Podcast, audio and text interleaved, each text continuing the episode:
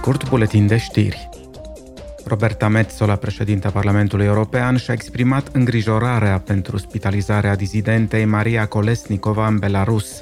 Laureata premiului Saharov în 2020, ea a fost închisă de regimul lui Lukashenko, deoarece luptă pentru libertate și demnitate. Potrivit contului de telegram al unui politician din opoziție, Maria Kolesnikova a ajuns la spital după ce a fost plasată într-o celulă de izolare.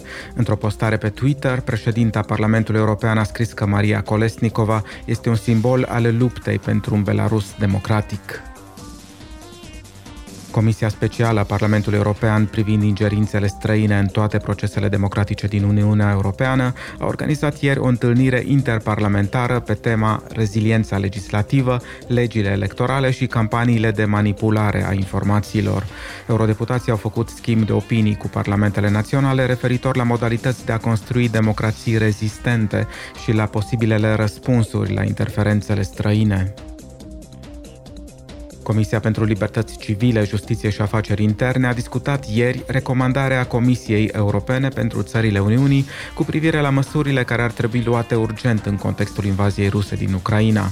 Dezbaterea a avut loc după ce Parlamentul European a cerut o propunere urgentă de a le interzice cetățenilor ruși să obțină cetățenia sau rezidența europeană prin scheme de investiții.